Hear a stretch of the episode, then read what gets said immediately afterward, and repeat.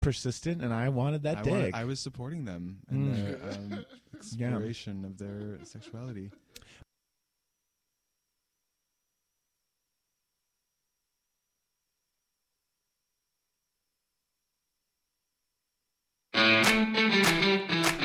Get your official Adam Sank Show merchandise at adamsank.com.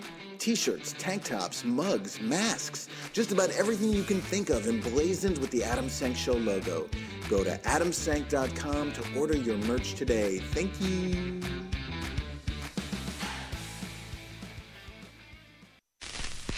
Warning. The program you're about to hear contains highly offensive and indecent material. This is the Adam Sank Show, If it's in my hand, I'm gonna suck it. powered by DNR Studios. And now, The one, the only, Adam Sank! Hello, hello. We're back. We're live. Welcome to the Adam Sank Show. We are live if you're listening live at 11 a.m. Eastern on Saturday, September 4th, 2021, Labor Day weekend, coming at you from DNRstudios.com. The only place to hear this podcast live and throughout the week that it first airs. The bell is in the wrong place. Uh, don't forget to download the DNR Cast app. Leave us your ratings and reviews on Apple Podcasts or wherever else you listen. Email me, me at adam at adamsank.com. If you're listening live, you may call in and speak to us at 804 Talk Ass. That's 804 825 5277. You can call us anytime, even when we're not on the air. Leave us a voicemail, like the Facebook page, download the comedy albums, get your official ass merchandise, including Demon Twink merchandise at adamsank.com. Our guest today is an ass favorite. He is filmmaker Micheal Rice, whose latest project is a documentary entitled Black as You Are. We'll also talk with him about his coverage of the Ed Buck trial, which he covered out in Los Angeles. But first, it's time to welcome back everyone's favorite unwashed pig, Mr. Ryan Frostig, ladies and gentlemen. Hello, hello. Here I am. Ryan, there's something wrong with my microphone. Uh, something's happened. There's a lot the- of things wrong. Well, there are a lot today. of things wrong this morning. First of all, I have I woke up yesterday with a really bad head cold, Oh no, and I got kind of freaked out because of uh, you know the whole COVIDina. Miss Covidina. So I went and got it tested immediately, and I tested negative. You'll be Okay. happy to know. But uh, yeah, my head's kind of phlegmy. I'm on Dayquil, which makes me feel kind of high and not in a good way.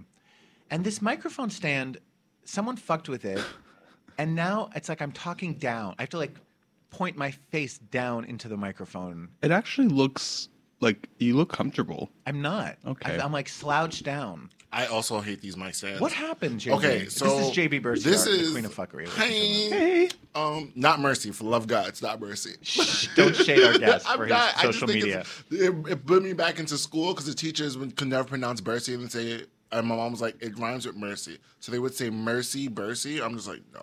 Oh mercy, mercy me.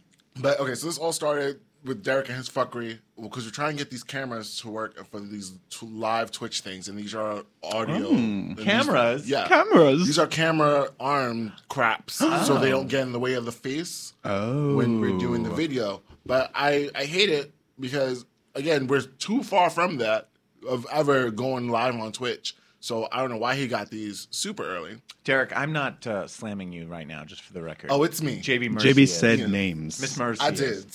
Anyhow, uh, yeah. So the mic is fucked up. but it's Uh, good to see you. It's great to see you. Welcome. I realize I did something so schmucky, which is for months I asked listeners to nominate us for a podcast award, and then I never fucking announced that we had been nominated. The schmuckery of it all. We were nominated. That's so exciting. Thank you. It's an honor to be nominated.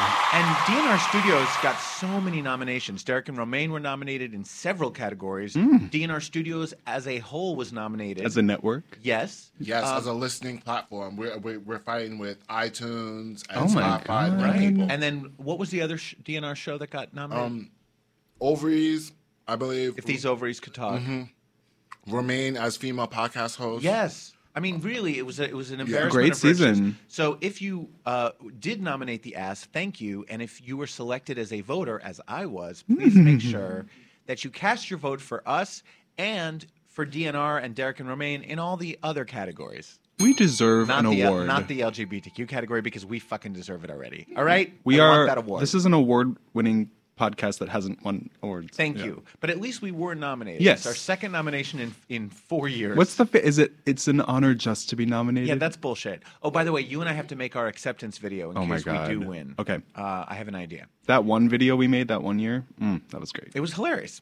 Um, okay, we. Uh, I also want to apologize to the listeners, and yes, I did read all of your many emails telling me that the audio quality on episode 200 was shit. Was that the remote one? Yes. Oh, God. I'm sorry that I cho- decided to go to Provincetown. Sorry, not sorry, because I had an amazing time, even though we had to leave early for Hurricane Henri.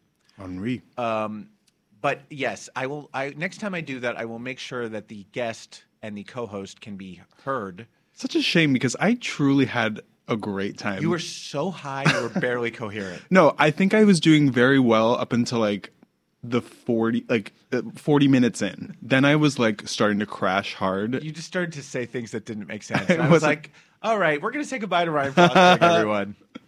I needed to I, I literally needed the like cane to be like I mean, pulled what a off great stage. way for our 200 show to I be mean, a it was shitty audio. such a shit show. and I feel bad for Ryan Shores because he's a great guy and he had a great story to tell, but you couldn't hear him. And also, he has a hard voice to for pho- telephone anyway. 'cause Yeah. he's got a very particular quality. He we really needed like an ISDN. Why don't we bring him for back to hear the story again because I want to hear it. I can't tell the whole. I, I, we're not going to repeat an entire story for the listeners. But anyway, um, I apologize to everyone. Now we're going to do everyone's favorite segment, recommended viewing, and we have a new bumper for it. so JB, take it away. I hate this segment. Who gives a fuck what anyone else is watching on TV? This shit sucks. oh my The god, one and only Gail. I needed to hear that. I requested so that bumper from Gail, and uh, she was a great sport, and she actually did it a couple times until it was perfect. Thank you, Gail. Thank you, Gail. Thanks, Gail. So, For some reason, I thought that was another. I thought it was too. So that will be our bumper for recommended viewing going forward. And uh, my one recommendation this week is something called Clickbait on Netflix, which is like an eight episode miniseries starring Adrian Grenier and a bunch of other people. Uh, let me preface this by saying it is not a good show. It is not quality television. It is, however, extremely bingeable and it will keep you watching. If you're just looking for something to take up a lot of your time, uh, it's a mystery. A man disappears and shows up on a YouTube video holding signs that say, I, I abuse women, and when a million views um, come, I'm going to be killed. And it sets in motion this huge mystery and why was he kidnapped and did he really do this and who did it to him? And everyone in the family gets their own chapter. Um, like I said, it's not good, but it is very watchable. And no, I love those shows. No spoilers here, but halfway through, because it's supposed to take place in Oakland, California, and Sacramento. And there were times about halfway through where I was like, something's off about this. Something feels weird about everything on this show. And then I read that it was filmed in Melbourne, Australia. and so everything's just not quite right. Yeah. The city skyline's not right. The Sure. appliances they're using in the home aren't quite right. Everything's just like, this isn't America. It's like Queer as Folk when it filmed in Toronto but took place in Pittsburgh. But this is even more of a Yeah, of, a, of a mismatch. So anyway, clickbait. I also want to recommend a book this week that I read and loved. Uh, it's one of Augusten Burroughs' memoirs. He's one of my favorite authors, and it's called Lust and Wonder. It's not new. It came out uh, many years ago, but uh, it's about his search for a healthy relationship and all the terrible relationships he had to have before he found a really healthy, loving one. Um, it's very moving and funny as hell, and I just love him. So, Augusten Burroughs, Lust and Wonder. Ryan will be reading it next. you. And Ryan, what is your TV recommendation? So my recommendation this week is a new Netflix show that would be perfect for JB, but unfortunately he has canceled his Netflix subscription. But for those of you that still are subscribed, um, there's a new animated series called Q Force. Fuck you. Oh, fuck you. I was gonna recommend that. so she's a bitch. I was almost going Uh, to recommend it too, and I haven't even watched Wait, it. Wait, but so do, Uh, I don't breaking pay for news. Netflix. Okay. Yeah, I don't pay for Netflix. I'm one of those bitches. Fuck you, Netflix. Bring back Power Rangers. Anyway, Okay. but but you're what? You've got someone else's login. Yes, I do. Good. I mean, that's how it, it always should be. But anyway, the show is Shade. an animated series about queer superhero secret Spies. agent spies. It's Yes. so funny. It is. It's got everyone. It's got Sean Hayes. It's got Wanda Sykes, um, Matt Rogers. All these like. And Drew Droege plays a small part. Does he really? Yes. Oh my god! I mean, everyone's on it. Um, and uh, oh my god, I can't believe I'm forgetting her name from Roseanne. Laurie Metcalf. She's Laurie the, Metcalf. She's the evil villain. She is so good. I mean, it's just it's not only is it hilarious, but like I just think to myself like this is so cool that this exists in this in this modern time world. It's getting great buzz. I have you actually watched it? yeah, and you yeah. liked it. I've, I'm two episodes in, Oh. so I haven't seen everything. Um, some of it is very like L.A. Centric. centric, like the humor, but I it, I get most of it. It's, So it's I'm funny. not an animation person or a superhero person, but I will definitely uh, try this out. And I'm actually trying to get the creator of the show, Gabe Liedman, Yes. on the show, on the podcast. I know Gabe. We, we were un, unknown gay comedians together many years ago, That's amazing. and he, unbeknownst to me, has become like one of the top writers in Hollywood. Like he was in the writers' room for some of the biggest shows that have been on the air for the last few years. yeah, And uh, so good for him. And Yes. I tweeted at him. I don't know if he's going to respond. He doesn't follow me, but we will see. I Gabe? would like to if you're listening, listening. come on the pod. Come on my ass. and speaking of coming on my ass, our lead story. I guess we're skipping. Well, I mean, Oh, sorry. well, it we, we had the same one, but Yeah. anything you want to add? I, I, I binged it. it. I binged all ten episodes. It was great. Like you, you're gonna keep watching it just to watch it like this. What's a twist? I actually thought of you, JB, as soon as I saw it. I was like, JB's going to love this, but i- if he'll agree to watch Netflix. Uh, yeah, I did. I did love it. I, I, I, Wanda Sykes was my favorite character, hands down. I love her. I love her, hands down. So please watch it. It's real good, y'all. Enjoy. Bye. Okay. Um, anyway, speaking of coming on uh, on my ass, Bottom. This is the latest saga in the OnlyFans, uh, the latest chapter in the OnlyFans saga. It seems like every time we're on the air live, there's a new uh, headline, and this one is OnlyFans has reversed course, and now they will continue to allow sexually explicit content. Uh, this happened a couple weeks ago, but we haven't been on the air in a month. Uh, the company said it secured assurances necessary to support our diverse creator community. Secured assurances from their backers, their financial backers. Um, this had been the sticking point: is that these they're basically trying to go big and and make themselves like a legitimate uh, content provider. And in order to do that, they needed financial backers, and these financial backers were apparently squeamish about the sexually explicit material, which is the only reason people go to OnlyFans. Um, the company said, Thank you to everyone for making your voices heard. Uh, OnlyFans stands for inclusion, and we will continue to provide a home for all creators. Bullshit. Well, some people feel like this was a tactic. Mm-hmm. They- Agreed. Some people think that they did this knowing that there would be a huge backlash among subscribers and that they could then point to the backlash and say to their backers, like, see, Hmm. people don't want a sexually free, a sex free OnlyFans. They want dick. Interesting. Uh, founded in 2016, the site claims to have more than 130 million registered users. Um, the furious backlash among OnlyFans creators certainly pushed the company to quickly resolve the problem. Uh, the ban had infuriated sex workers who rely on the site to support themselves. Some adult con- uh, creators had already nixed their OnlyFans pages and moved to alternate platforms. So I think that's what, you know, they, they were about to lose a ton of money. That's exactly what it was. They realized they were going to lose money, and therefore they had to uh, change course. Some people n- noted the fact that they didn't say they were going to continue to allow this. They said they were going to suspend the ban. Right. Suspend means perhaps it's going to go back in place. Who the fuck knows? But if I were a, an adult content creator, I would get the fuck off that site and go Yeah. someplace like for my fans Just or for fans. Just for fans. Well, those a- places. and unfortunately, a lot of the, these creators lost followers in between the time that, that they made this announcement originally, and then they like made this second announcement. Like people left the platform Absolutely. because they were like, "Oh, well, guess this is over." Yeah, and they were pissed. They wanted to show their anger. Um, by the way, apropos of all this, a friend of mine who is obsessed with Matthew Camp was like, "Do you follow Matthew Camp on OnlyFans? Do you have an account?" And I was Hmm. like, "No, I don't. I don't have an account for anyone." He's like, "Here's my login and password. You have to watch." Oh my god. And so I did. I jerked off to uh, to some Matthew Camp videos, but I have to say, hey Matthew. as hot as I think Matthew is, I don't.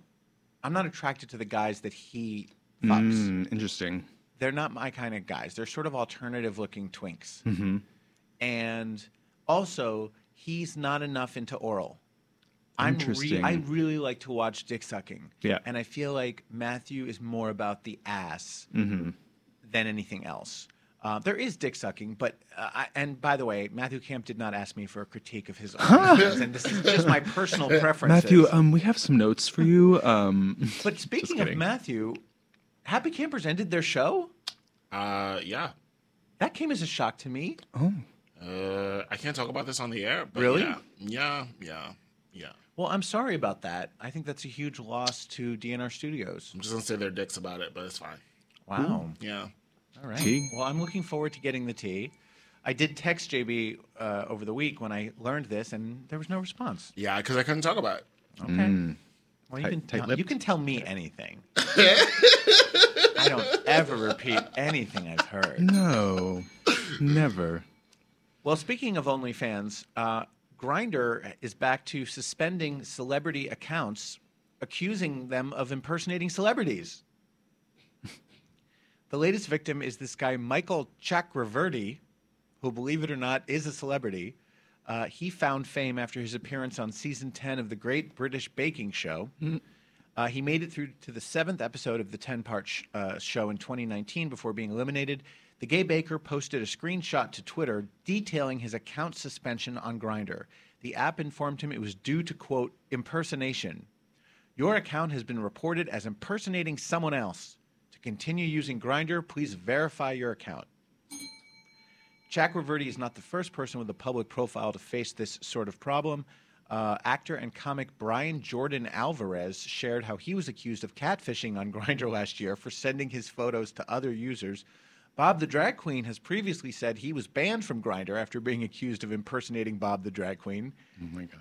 Andy Cohen told El- Ellen in 2018 that he was uh, kicked off a dating app. He didn't say which one for impersonation. Um, so this is a real problem. So, does Grindr? Do they have a verification? I mean, like, cause you know how like first it was Twitter or Instagram. I don't know which came first, but like the blue check mark situation, and then I know that on Tinder and like the the more like dating apps, um, you have to be like verified, and it's not just celebrities; it's literally everyone. But There's I wonder. no verification process when you join Grindr. Their only thing is like no nudity of any kind. Like your profile picture, you can't even Right. be shirtless, Oh, which is so, so fucking retar- stupid. Excuse me. Hmm? Excuse me. what Uh, do you mean you can't be shirtless? I see a whole bunch of shirtless guys all the time. So here's what here. There's a loophole. Once you've been approved and you have your sh- your picture with a shirt on as your profile pic, you can then add additional pictures shirtless and make one of them your profile pic, and usually they won't notice it. But they will they will like not allow a shirtless profile pic if it's your first picture. Mm-hmm. Anyway, but what's happening with these celebrities is users are seeing like Andy Cohen Sure. and saying like this is bullshit and reporting the account as being fake. And I'm sure it's just a robot who sends them the suspension notice, but it, it's kind of funny. yeah, First of all, that celebrities need Grindr. yeah. I mean, also that. I think Like I think if I were Andy Cohen, I could get enough dick on my own without Grindr. Yeah, but I also think that like if you're Andy Cohen, you kind of want you. Well, I don't want to speak for Andy Cohen, Please do. but like one of the biggest aspects of Grindr is that it's mostly like anonymous or like that you can have anonymous interactions. So like if you don't necessarily want someone to know that you're Andy Cohen, you just want to like dump your load somewhere, then like you you know you don't have to like make a big deal about it. You can just be like, hey, this is what I want, and like I'm not gonna give you my full tea. Ah! exactly. But, I, I okay. kind of get it. But girl, you rich, you're famous. Like you don't need to be on Grindr. You can just order a whore for a night, Well, I, or go to a bar. that's transactional sex, and some people like me are not into it. Like it just doesn't. Ex- it, I don't want someone having sex with me because I'm paying them. I want them to really want me. Which, if you're famous, that's already a problem because a- a lot of guys will, will sleep with a famous person or a lot of women too, simply because they're famous, whether Right. they're attracted or not. So that's already kind of like a transactional thing happening. But um, yeah, I mean, this is a problem I'd like to have. I know. I'm like, uh, you Where's know my what? celebrity? Exactly. No one has ever doubted. Although I will say, someone did once steal my uh, pictures. Oh, yeah. and That's happened to me, too. on Adam for Adam, and I was Which alerted. I was alerted to it by someone who knew me, and the um, I can't remember now if he used. I think maybe he used my name and profile, but not my pictures. But whatever. I had to like send Adam for Adam a picture of me holding the date. It was like a hostage video. I hate that. Yeah. To prove that I was who I was, and then they That's deleted so that annoying. profile. Um, there was a time on this podcast early on when we would talk about Aaron Carter a lot.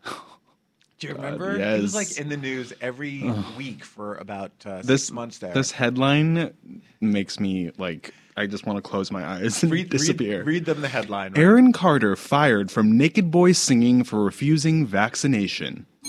What the actual fuck? First of all, why is he in this show? Eh, Well, thank you.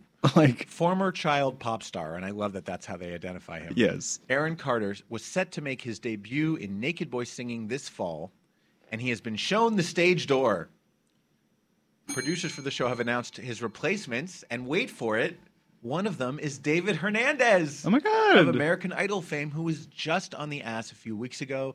And let me just say, Hey, David. I would like to see David Hernandez naked Mm. and singing. So I will be buying a ticket. Um, anyway, for some reason, he's being replaced by two people David Hernandez and someone named Chris Salvatore of Eating Out. I don't know Hmm. what that means. You know, I've seen that on The Netflix. movie? Yeah, Or there's a movie. The movies Yeah. series. Ha- uh, Girl, Uh-oh. that was my whole adolescence growing up. yeah, those like shitty. Yeah, eating out movies. Yes, Yeah. really bad, really terrible. Naked Boys Singing is the all male, all naked musical review. They had initially announced that Carter would lead the show when it reopens in Las Vegas in September. Now comes word that the producers have fired Carter from the show, allegedly because the singer refuses to get vaccinated against COVID 19. This also happened with Broadway star Laura Osnes. I was just gonna say we have to get she's that in an, here. She's an anti-vaxxer, and she and her husband are like COVID deniers, even Yeah. though they've had COVID.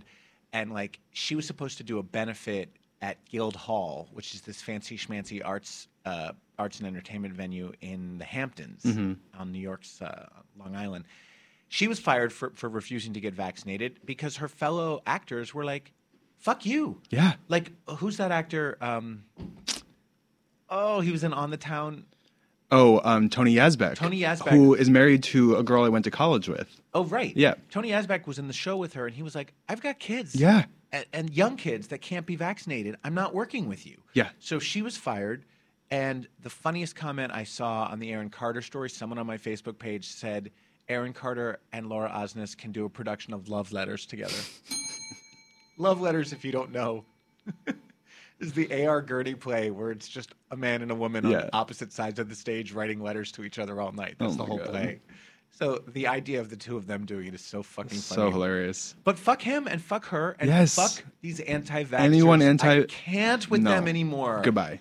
I just found out that someone I have slept with several times and who I kind of know socially and who you know Oh boy. is like a big time anti vaxxer. He posted this thing on Instagram last week.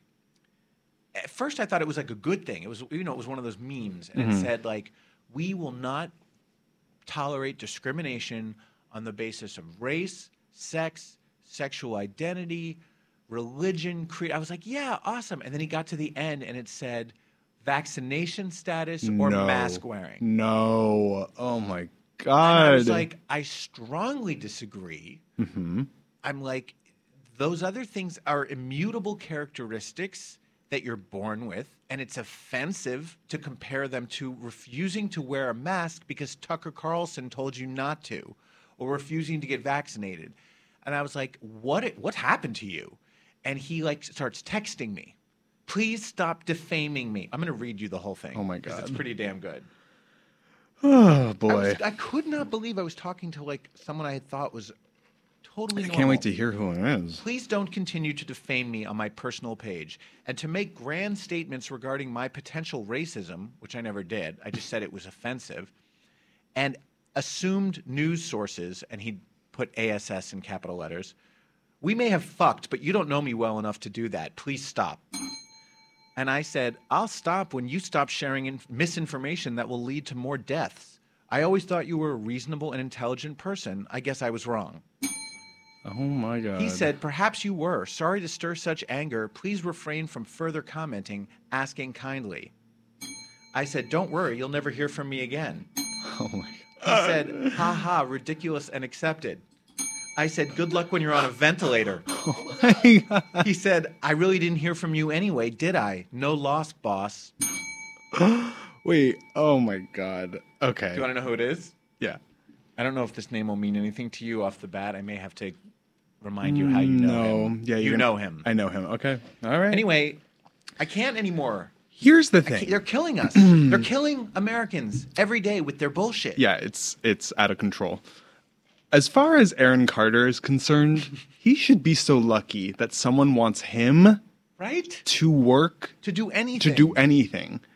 Um, so the fact that he is letting his like idiot fucking beliefs get in the way of employment, it's like, dude, you need. I'm I'm sure. I, does he have kids? Like, I feel like No he kids. No kids. I just feel like he's like a complete disaster, and like he should be so lucky. Well, and someone else pointed out, they're like, this kid is no stranger to having needles in his arms. Hello. And he's afraid of gonna he's afraid that. of a vaccine. Hello. Hello. Like, Come on. I Like, was literally the say that. drugs that he bought from strangers that he's ingested, but but he's not going to take an FDA approved vaccine. Fuck you. Fuck all the drugs. You You. take, you probably take raw dick up your butt Ooh. and get all the drugs, and you can't take a vaccine that may or may not prevent the Delta virus. You bum bitch. He also, you know, came out as bisexual and then like went back in the closet and said he's really not, and then Yeah. people misunderstood Yeah, him. trash. He's, he's trash, and and I'm thrilled that David Hernandez got that gig. Yeah. I fucking love him. Yeah. and he's hot, and I want to see his dick. And talented and like deserves it. David, if you're listening, send me a dick pic. Um, okay, I'm overdoing it with the bell today. You really Uh, are. I'm, I'm bell happy. I'm a little punchy. I'm on Dayquil. Oh. Okay, Okay. so Live your truth. um, someone else who fucked up big time this past week Oh my was God. Uh, Broadway mega producer Cameron Mackintosh. Cameron, although it turns out he may have been misquoted, and I kind of believe this. But anyway, Okay. he was being interviewed by The Telegraph, which is a London newspaper, and they asked him um, how he felt about making existing characters in a, in a musical transgender. He said, quote, you can't implant something that is not inherently there in the story or character. That's what I think. Just to do that, that becomes gimmick casting. It's trying to force something that isn't natural. And so people took this to mean he would not cast, uh, let's say, a trans woman to play Mary Poppins or to play a, an, another female role. Um, social media erupted. Stars like Alexandra Billings, who has played Madame Morrible She's- on Broadway yeah. and Wicked, uh, she, she posted, I am an actor, I am Mame, I am Madame Rose, I am Miss Hannigan, and I am Annie Oakley, and I am Fontaine. But I am these stories because I am part of the human fabric, and no one has the right to take this away from me. I am an actor, Mr. Mackintosh, not a gimmick. Hmm. Other people pointed out that it was Cameron Mackintosh who cast Jonathan Pryce, a white man, to play a Vietnamese man in the original production of Miss Saigon. So if you want to talk about things that are not natural, Yeah. it's a white guy wearing Yeah. yellow face. Yeah, Cam. So he was fully slammed. Uh, by the way, just so you know who this dude is, if you're not a theater person, he's produced uh, Broadway mega hits like Cats, Miss Saigon, Les Mis, The Phantom of the Opera, and Mary Poppins. Here's his clarification, which I tend to believe because er, it didn't make sense to me what he had originally said, and this does. He says, I was recently asked by a journalist if I would consider making the character of Mary Poppins, not the actor playing the role, a transgender woman. Hmm. Unfortunately, my answer has been misinterpreted to suggest that I am opposed to casting a transgender performer to play the role. This is absolutely not true. I meant only that I would not, as a producer, disregard the author, P.L. Travers' original intention for the character. To be clear, Whether a person is trans has no bearing on their suitability for any role in any of my shows, including Mary Poppins, as long as they can perform the role as written.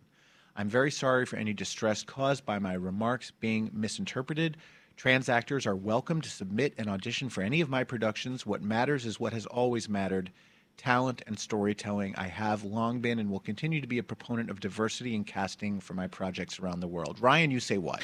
Well, I think I think I'm with you in in believing that maybe this was misinterpreted. However, whether Cameron Mackintosh thinks that trans people should be cast in roles that are, you know, previously known as being like cis, doesn't matter because it's happening. Alexandra Billings is starring in Wicked.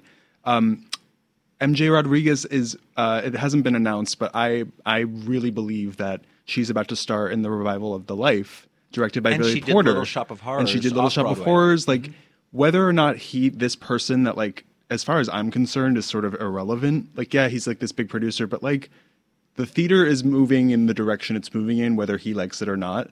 So like, I I, don't. I hope that he. Uh, I hope that his second statements are true, but the initial thought of it being that like trans people can't be cast in these roles, it's like ridiculous. And I think it was. I think he was set up. I think Mm. he was set up by a journalist who was looking to make headlines around the world and did, um, or he misunderstood the question. I, I, I don't. Even if he felt Yeah. that trans actors shouldn't play cis parts, I don't think he would say it. I, I think he's smart agree. enough to know that that's not okay. I, I yes, I would hope so. But once again, it's always good to have these conversations. Yeah. And hopefully, this whole kerfuffle will lead to more trans actors getting cast. I'm going to skip this blind item story about Matt Mhm. Damon as much as I want to do it because I want to get to your um, Yes. your RuPaul update, which we haven't This had is in very months. exciting. But I want to say I have not watched the final episode, and I have not seen on social media who wins. So Really? Please, if you can, give us your general impression of the season without spoiling it. Okay. Shantae, you stay. Hit it. So we just wrapped the uh, sixth season of RuPaul's Drag Race All Stars, and I will I will say that this is probably one of the best All Stars we've had since maybe All Stars 2 or 3 because it was a great cast. There were this was the most amount of queens we've ever seen on a season and um, the top 4 that we uh, that we had was um, Ginger Minj uh, from season 7 and All Stars 2, Eureka O'Hara from season 9 and season 10, Ra'Jah O'Hara from season 11 and Kylie Sonique Love from season 2. A really great, strong um, top four. And yeah, I, I, I, wish that we could talk about who won. I'll just say this um, I think it was deserved. Um, I'm very happy with the outcome. And um, I think that. Uh, I, the, the season in general has been a little bit tainted just because I still don't Taint. think the Paramount Plus of it all. I saw something on Twitter that was like just a reminder for everyone to delete their to cancel their Paramount Plus subscriptions. Like it's just the fact that it had to be on Paramount Plus to begin with is kind of like It was a money grab. yeah, but I think the production reflected the move. I think with going to Paramount Plus, the production of the show was able to be enhanced in such a way where it was like this was a good season of Drag Race. Like they did the damn thing. I agree, and I love the fact that they could just swear without getting bleeped. yeah, it really and is refreshing. That, yes, and it made them more candid and funnier. It made RuPaul funnier. I think the episode where it's revealed that the eliminated queens have been battling to stay Oh. every week, and we got to see it as the queens. The, the the top queens got to see it Yeah. as the judges got it was so well produced It blew I- my mind. I was riveted Uh, me too. and and up until then, I was almost giving up on it. Like I was kind of like, I don't know if I care that much about this season anymore. Like I like them all; they're all Yeah. talented, Yeah. but like maybe I've, I've had too much Drag Race. And then that episode hit. What was it like? Episode seven. It was like uh, seven or eight. Yeah. And I kept texting you. I was like, "Holy shit! Holy shit!" especially since we'd been getting because I think it, every season the queens come back, but because the cast was bigger this season, it just meant a longer period of time of not knowing what the twist was. Like every episode, we were reminded there's a game within a game. Right. So we hear about this game within a game over and over and over again, and it became tedious. We were like, okay, what the fuck's the game within the game? It was worth the wait. Yes. When it was finally revealed, it was so well done. It basically was the Silky Nutmeg Ganache episode. Show. She really turned it, and there was a lot of backlash. good. She there was always there was a lot of backlash on, on online. I mean, People hate her, and I'm not sure why. it's really unfortunate. I don't I don't know about you, but uh, Paul and I were stoned out of our mind watching it, and, and every single thing she did, every stunt, just like Until we're the la- until the last one. Well, yeah, and then you know that that turned out the way. I I, I was very happy um, with the outcome. We'll talk about it once you've been caught up. yes. Oh, Question. Yes. So was this the season? Because I don't know. I've been, uh, you know, I'm an Instagram reel person. I go all in the reels. So I've been watching a lot of reels where Bianca Del Rio was she on All Stars this season? And She made an was- appearance. Yeah. Oh, okay. It was just a moment. Yeah. Right. Okay, I thought she was there for the host. I was like, oh, She was revealed at one point as the lip sync assassin for that episode, but the thing is, is that She she, never, yeah. Yeah. she never did that. I And so got the joke. Yeah, so that was my own question. So just FYI, because I think we're all wondering where the guest is. He just texted me on Insta that he's walking up from 34th Street. We're on 38th Street, so we should be here shortly. Okay. Um, but in the meantime, we will do the Matt Damon blind item story. Great. This was actually uh, I was tipped off by one of our listeners, Derek Edwards. Hmm. Uh, so thank you, Derek. Hey, Derek. I want you to just I'm just going to tell you that it's Matt Damon. Okay. Like it's clearly Matt Damon. Duh. This actor is a popular and likable guy. He received word that some things he, some things he had said a while back were going to be made public. If this had happened, the public re- retaliation would have been shock and condemnation. No matter what kind of excuses or apologies he made, he would have been canceled. So what did our movie star do? He got ahead of the story. He reframed it using a completely different party and made his apologies as if he was somehow some enlightened being who had learned a valuable life lesson. Hmm. Now, when someone comes forward accusing him of using bigoted speech, the public reaction will likely be a shrug. It will seem like the accuser is just rehashing something that's already been dealt with. Everybody will have already moved on. So, if you were wondering, and we were, why our actor made this weirdly random revelation, wonder no more. The proactive solution was unpalatable, but much better than the reactive backlash he would have received had he not done it. Wow. So you know what this is, right, JB? Is about him saying the faggot word? Yes. Okay, so here's here's my thing. Matt Damon call me a faggot anytime. That man's so far. Like he could spit in my mouth and call me a faggot. Ooh, girl. Matt Damon, you can only call me a faggot if your dick is inside me. Yeah, pretty When you call me it. Yeah. But we all, when that happened, remember everyone was like, "What? First of all, why are you telling this story? Yeah, Second of right. all, wh- why did it take you until 2021 to learn that like faggot's a bad word? Yeah, this makes sense. This makes total This sense. tracks. And now I bet it's not even going to come out. Whatever was going to be used against him, the person probably knows that it's been diffused. I have to say, I think it's really smart. Yeah. And there's people out there trying to cancel me right now, so I I Wait, get it. What? Yeah. Oh, that's Why- a whole why are we trying conversation for get another time. We'll, Girl. Jay, we'll do a I special. actually, I actually do want to do an entire episode about this, JB. It's about a joke I told in 2009 that was racially insensitive, Okay. and there's We'll a group of it. people who really don't like me who are trying hard to get me canceled, and they're circulating not the whole clip, just the five Just seconds that sound really bad. Of course. Um, but the whole joke is problematic, and I, I'm, and you I'm- would never tell it today. I have but not told it in a decade. I don't tell jokes. I'm not a comic anymore.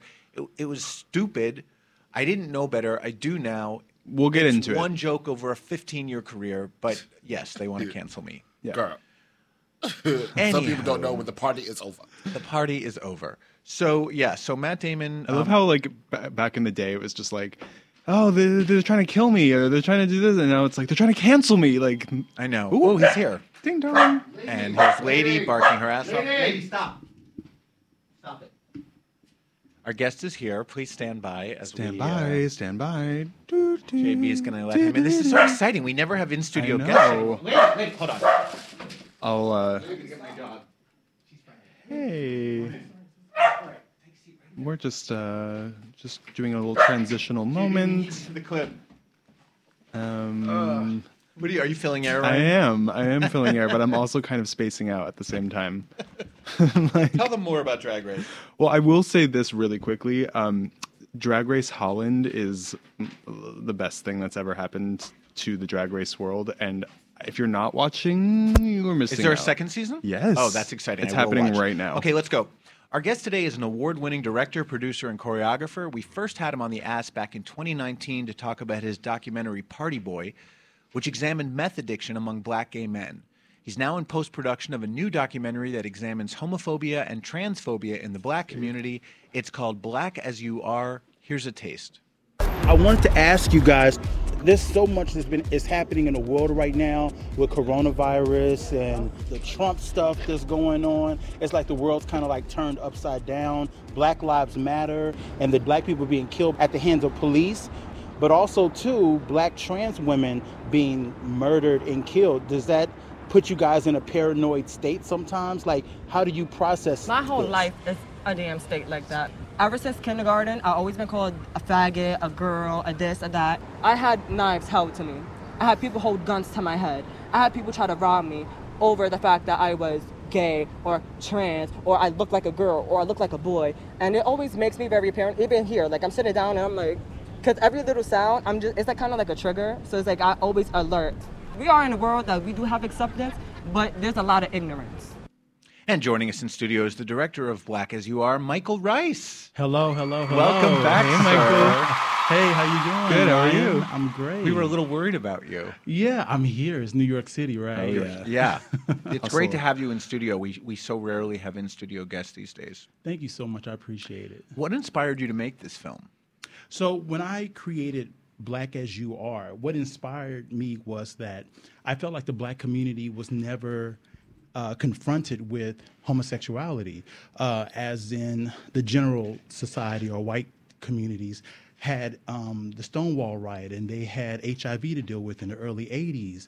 Uh, but the black community at that time, I felt, paid more attention to the crack epidemic and kind of left black queer folks kind of out in the pastures, where a lot of white organizations and um, were coming together to, you know, confront what's happening with HIV, also to talk about sexualities within the home. But then when the black structure, it was more closed off. So when I created this film, I said, you know what? Let's do something to where we talk to my black community, brothers and brothers and sisters speak to each other, um, and we talk about the issues in our community. We talk about HIV. We are talking about sexuality in the home and what does that look like. So, Black as You Are is pretty much the intersectional lives of black queer people fighting for equality within our own black demographic. Right. And historically speaking, there are reasons why there is such entrenched homophobia and transphobia in the black community. And I'm betting it has a lot to do with slavery and with the system of ra- the systematic racism that you know on which the United States was built. Can you kind of explain how that's linked to to this fear and, and loathing of, of anything that isn't straight?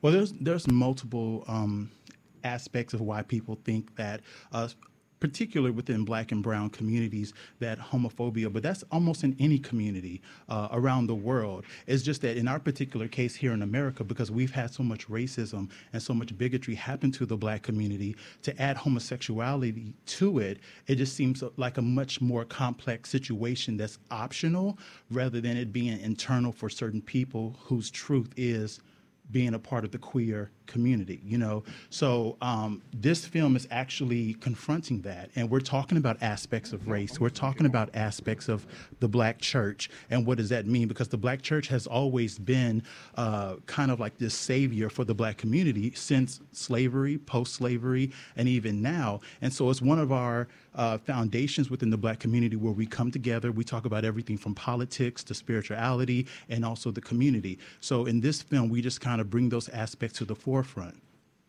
Why do you think in 2021 there's such transphobia in particular? It, it, it feels like, you know, you, have the Black Lives Matter movement go, going on, which is long overdue.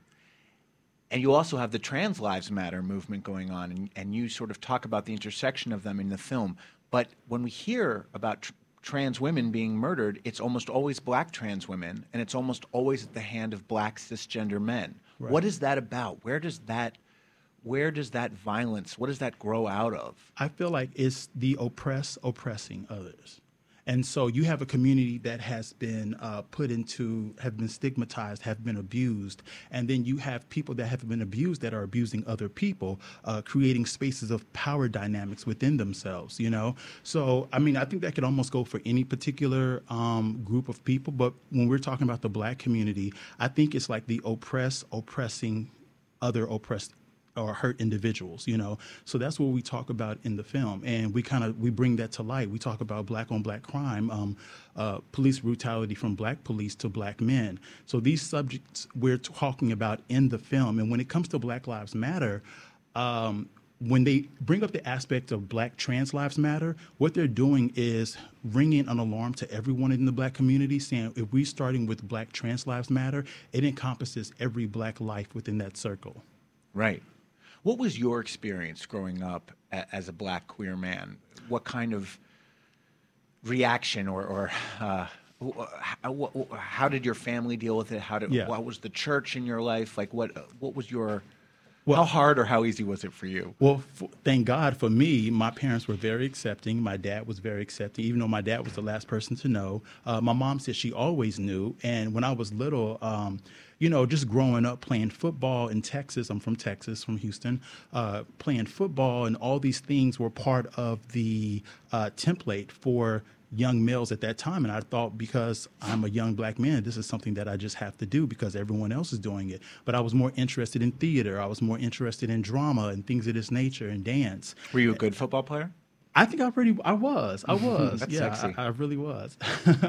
but um yeah, But but, dance is my, my sexy mom too. yeah, dance is sexy. But my mom was accepting. My dad was the last person to know and when I told him I to, I tried it out with my uncle first and he was accepting. So then I tried with my dad and my dad was like, I thought we were friends. Like I love you regardless. I would never disown you. How could you think that? And then I started crying and then he said, "You know, it's okay. I love you." And then it was just That's big- amazing. It was amazing. But some people don't have that story. So Yeah. I, I feel really blessed. Yeah, I mean, I think any young uh, LGBTQ person is lucky to have parents like yours. Yeah. Uh, Ryan didn't. Ryan didn't have that with his dad. No. Uh, my parents weren't nearly as accepting in the beginning, Mm-hmm. but they came to be accepting. Wow. But I was also a little scared too because my dad's military. Oh yeah, that can yeah. be tough. And my dad's kind of like They tend to be very conservative. Yeah. conservative, very strict about rules. But he What a said he loved me. Yeah. Truly.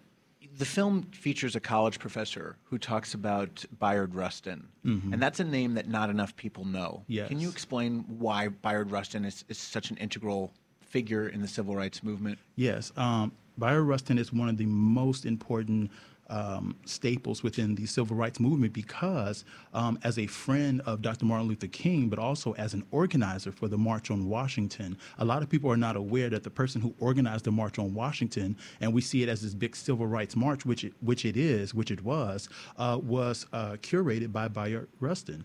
And I just And he wanted was to a put gay that, man. and he was a gay man, and I wanted to put that in the film so people can be aware. Just like a lot of people didn't know that the famous poet from the Harlem Renaissance, Langston Hughes, was also a part of the LGBTQ community as well. So just because I feel like people see these historic figures, these people were just people just like us, living, breathing, and doing what they have to do in life.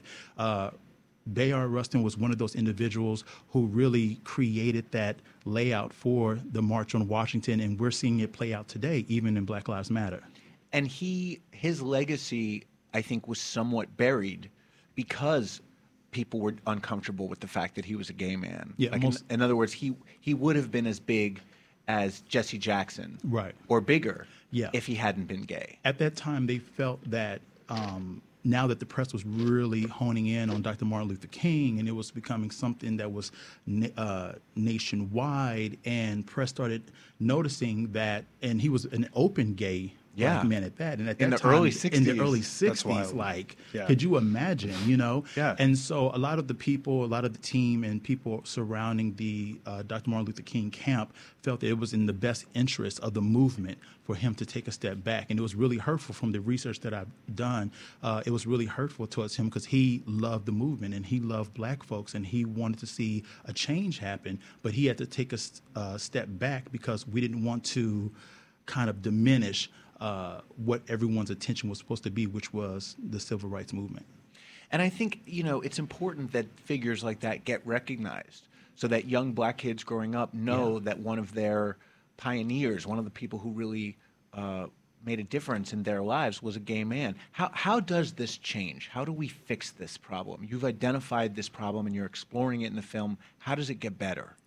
It gets better from people being more open minded, people being educated, and people being more open to communicate with one another, whether you're within a black community or a white community, even in the neighborhoods that are being gentrified, you know, opening up and not closing yourself off.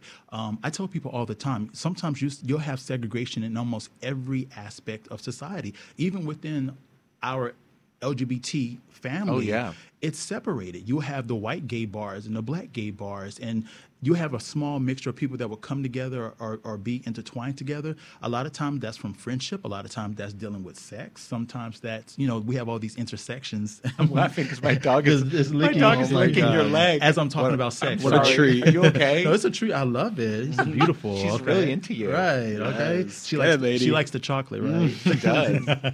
Um, But, the last time we had you on, you had just completed Party Boy. Yeah. And you were the first person who brought to our attention, I think to a lot of people's attention, the Ed Buck case. Mhm. And here we are now, three years later. Yeah, wow. Two years later, Ed Buck is in is in prison. Yeah. Sentenced for the death of uh, Gemmel Moore and uh, Timothy, Dean. Dean. Yes. You were you were there during the trial, right? You Yeah. were out in L.A. What what? How was that for you? Um, Were you it in the courtroom? I was actually in the courtroom. Wow. And so um, I've been incredibly partial to this story since its inception, since the death of Gemmel Moore. And then when I created Party Boy, I wanted to bring to the forefront of the community that we are having a crystal meth epidemic within the greater LGBT community, but specifically for Party Boy documentary, the black and brown community, which had never been affected by a drug like crystal meth, you Mhm. know, and so it started ravaging the community. And so I have been partial to uh, the Gemmel Moore story, and then a year later, when Timothy Dean died, I said, okay, this is a trend. This is happening all over this, all, all over the country. But in specifics, when it comes to Ed Buck, it's kind of like the moniker of of what's happening all over and all the attention's going towards it. So I said, I want to see this play out. So even though I did the documentary Party Boy, I said, I want to see this play out. And I did it really because I'm also working on an op ed piece for uh, the time I was actually in LA. And so it was a very gruesome experience. I would say that it was heartbreaking to be in the courtroom with the family to my left and all the reporters from uh, the Examiner, the, the LA Times. Uh, we had FBI agents behind us. Uh, the courtroom was packed. Uh, we saw a lot of graphic images. Uh, Ed Buck had over 2,400 videos. Yeah. And in that process, 1,500 of them showed people using meth and him administering crystal meth to those individuals. Um, it got so bad that one of the jury members um, soiled their seat uh, because it was so graphic, and we had to be dismissed out of court. Like they took Oh a dump in their pants? I think it was an older lady. She, I think she urinated, maybe, possibly. Right. I'm not sure exactly, but Oh I know we were just informed that you know they had to bring cleaners into the courtroom. But it was really horrible. It was really graphic. It was things that I never thought somebody would do. Um, there were images of Ed Buck uh, paying people to set their penis on fire. Oh my Uh, there were um, moments where and he wasn't even charged in, in for that specifically, right? He was only charged in the in the, in, in the death deaths, of those two but men. also, but also he had nine counts, so he was found guilty on all nine. Right. So that's that was including um, uh, sex trafficking from across state lines, also dealing with uh, bringing narcotics across state lines and things of this nature. Um, hiring escorts that he would meet on Grindr and um, Adam for Adam and fly them into Los Angeles uh, to participate in crystal meth. And one of the things I found shocking uh, is that he would drive down to Skid Row in downtown Los Angeles and he would seek out very specifically black uh, homeless youth, and he would offer them up to twelve hundred dollars to eight hundred dollars. I think the smallest amount I heard was like two fifty uh, to get them out of the sun, to bring them in his car, take them home. And he said all they had to do was dress up in um, white, um, I Long guess, johns. long johns. Right. And, and he had like a slave yeah. a slave fetish, right? He, had like a slave fetish, but um, he made them take a shower, and his home was set up in stations. And so when you walked into his house, first of all, he had wallpaper that had skulls on it with flames coming from behind the skull when you walked in. So creepy. he had a sign said uh, the gates of hell, which was above his the threshold of the door. Uh, there was a red tool case uh, that had layers of dildos and toys and and um, drugs and he would have people come in and he would have Gatorade stacked on top of the tool case and it would have liquid G inside the Gatorade and they would not be closed. So when people come in, he said, drink Gatorade, you walk to the kitchen, uh, you walk to the bathroom, take a shower, you put on the long You're so john, and then you sit on an air mattress in front of the sofa and then I will engage you with the drug. So the house was set up in stations. And it, it So was it was more disturbing. The most disturbing thing was the chainsaw. Oh. Um, he, he got the victim so high that he would inject crystal meth in under their armpit, and some of them went into this, I don't know, this this um, overdose state, and they were un, they were kind of unsure. They couldn't move their bodies. He had a chainsaw in his bedroom, and what he would do was wield the chainsaw around their face, and they would go into convulsions because they would already be Right. inundated with crystal meth. So one person, ex- when he took out the chainsaw, one person escaped through the living room window, and I didn't even know this until I was actually there at the actual court. That's a fucking horror movie. Micheal, he never testified, right? No.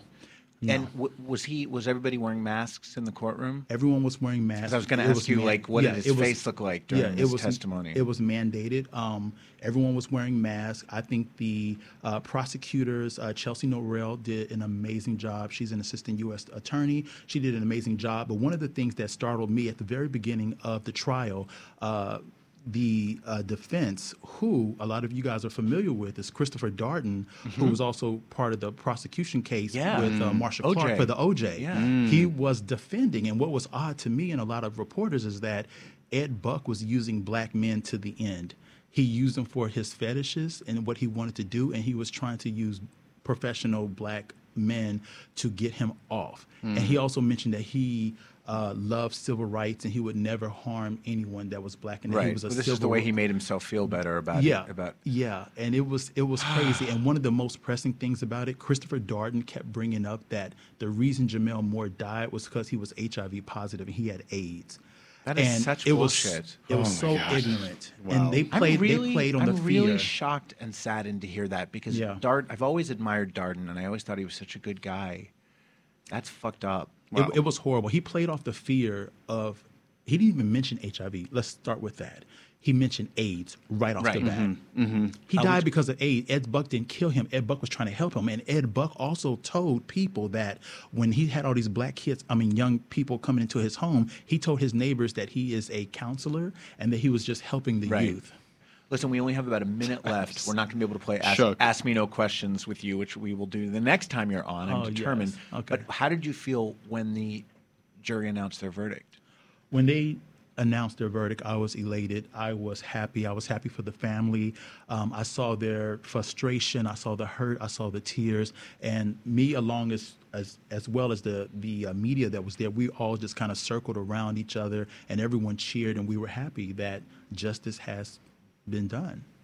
Thank God. Yeah. And I'm glad that you were there to see it. I think you were really instrumental in bringing that case to the forefront and- Definitely. and, Thank helping um, get justice done for for those two men and, and for all of his other victims. Um, and I think you continue to do great work. You're always uh, one of our favorite guests. Definitely. Next time, And Lady loves we'll have you. more time with you. When can Yes. people see Black as You Are? What's the status of the film? Um, right now, we're we're working the uh, the film festival circuit. oh, it's done. Um, it's almost done. Okay. Um, but we're working as far as the preparation. And so as soon as it is, I would definitely let you know because I would love to come up here and tell you more about it. Yes, we will. Definitely. And our listeners will want to know. And how can people follow you online? Yes. Um, so I'm a big Instagrammer, and you can either go to my Instagram, which is Micheal M I C H E A L underscore Rice R I C E, or and you can also go to michealrice.com if you want to know more information about me. Uh, if anyone want to book a screening of Party Boy, you can definitely go to michealrice.com. Awesome. Thank you so much for Thank being you. here. Thank you so I, much, I apologize Thank you for so the tongue Ryan. bath from my dog. No, it was delightful. He's got a great little time. Uh, Ryan and JB, thank you so much for being here. Tune in next week to hear another brand new ass with our special guest, comedian Suzanne Westenhofer. She was on episode four. Wow. And we haven't had her back since. So she will be coming back next week. Subscribe to this podcast at dnrstudios.com. Don't forget to order your ass merch at adamsank.com. Ryan, how can people follow you on social media? You can follow me on Instagram and Twitter at Ryan Frosting with an N.